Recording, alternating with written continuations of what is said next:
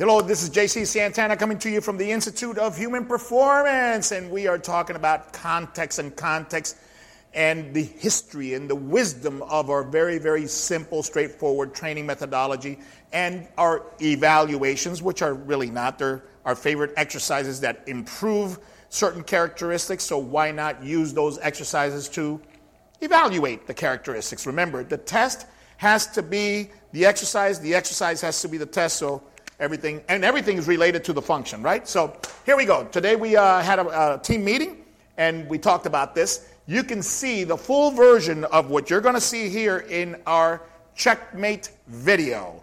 All right, checkmate video, which is here's in simple words how we use our evaluations to sell personal training. How about that? No science, no big words. Here it is. But you're selling with truth, you're selling with wisdom, you're selling with education and facts. You're not selling with research and you're not selling with bullshit. Got it? All right, so here we go. Anterior reach and single leg squat. We have those two movements. Why? To improve locomotion and to assess locomotion. All right. So you put a typical right hander on the right leg and you think that's their strong leg. No, that's their kicking leg. But on a right hander, 95% of the time, their left leg is a strong one because the left leg is the base leg while the right leg is kicking, right? So, little trick you tell somebody, get on one leg, whatever leg they choose, usually it's a strong leg. On a right hander, let's say that uh, they get uh, with the right leg, they do either, either one, anterior reach or single leg squat. Let's say they do, they do two before they fall off or they wiggle or they look terrible. And on the left side, they give you four beautiful ones. On the, uh, on the, on the right side, they give you two, and then they, they get ugly. So you go, okay, two to four. So obviously, I see which leg is strongest, okay? All right, so you got a strong leg. So what? So what? How are you going to translate that, that obvious, because they start laughing and giggling, like, wow, I can't control it. Yeah, what does that mean? Why do you need me? What am I going to do for you? Boom, there it is. Here's how you explain it. Let's say this is an athlete that runs, that changes directions and decelerates for a living. Soccer player, racquetball player, tennis player, basketball player, runner, obviously, whatever, right? Okay. You go, look, my man, or young lady, you obviously have a big discrepancy in one leg and the other, which all of them will. So let's say your stride, okay, on when you plant your right leg, it's not going to send you that far forward. It sends you two feet, okay?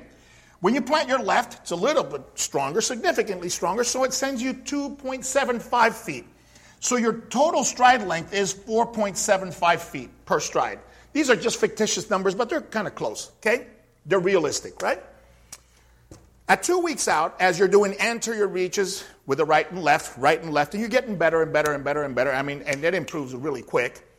Two weeks out, you may make a little improvement here because this is your strong one. You make a much bigger improvement here because this is your weak one. Your weak one will advance much faster. Wow, your stride length goes to 5.4 feet. Ooh, already. What happens in a 5K when this happens? With no extra VO2, no extra running, no nothing. You're getting three quarters of a foot, let's say, roughly, right? Yeah, more, more than, than, than that. Quarter, yeah. About three quarters of a foot, you're getting per stride. What happens with 1,600 strides? Boom. Two weeks in, 2.5 to 9, it goes up to 5.4. Four weeks in, 2.75. Look at that. Big difference, but not so much because this one is strong. But it's evening out at 575. You've already advanced an entire foot during a stride. 1,600 strides, 10,000 strides, what happens? Big difference, okay? And then at six weeks out, let's say that this one has improved an 50%, all right? And this one's just barely improved maybe 30%. You're at 6 1, all right?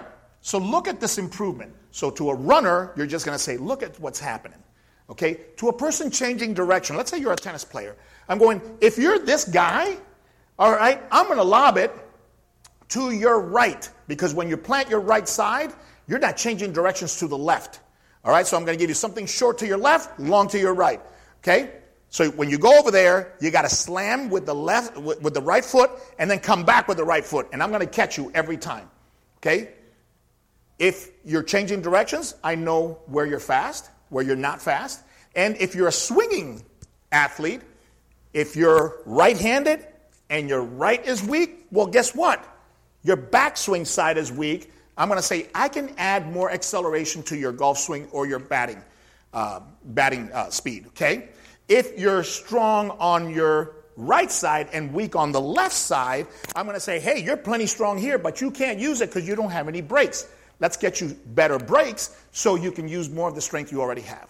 This is a very, very, very small window into the context of these very basic exercises that we have. We have eight exercises anterior reach, single leg squat, bilateral squat, alternating lunges, push up, recline pulls, rotations with uh, pivots, and rotations without pivots. Each one is a simple exercise. Okay? Each one improves one of the four pillars. Each one you could see in a book, you can uh, see in a video, right?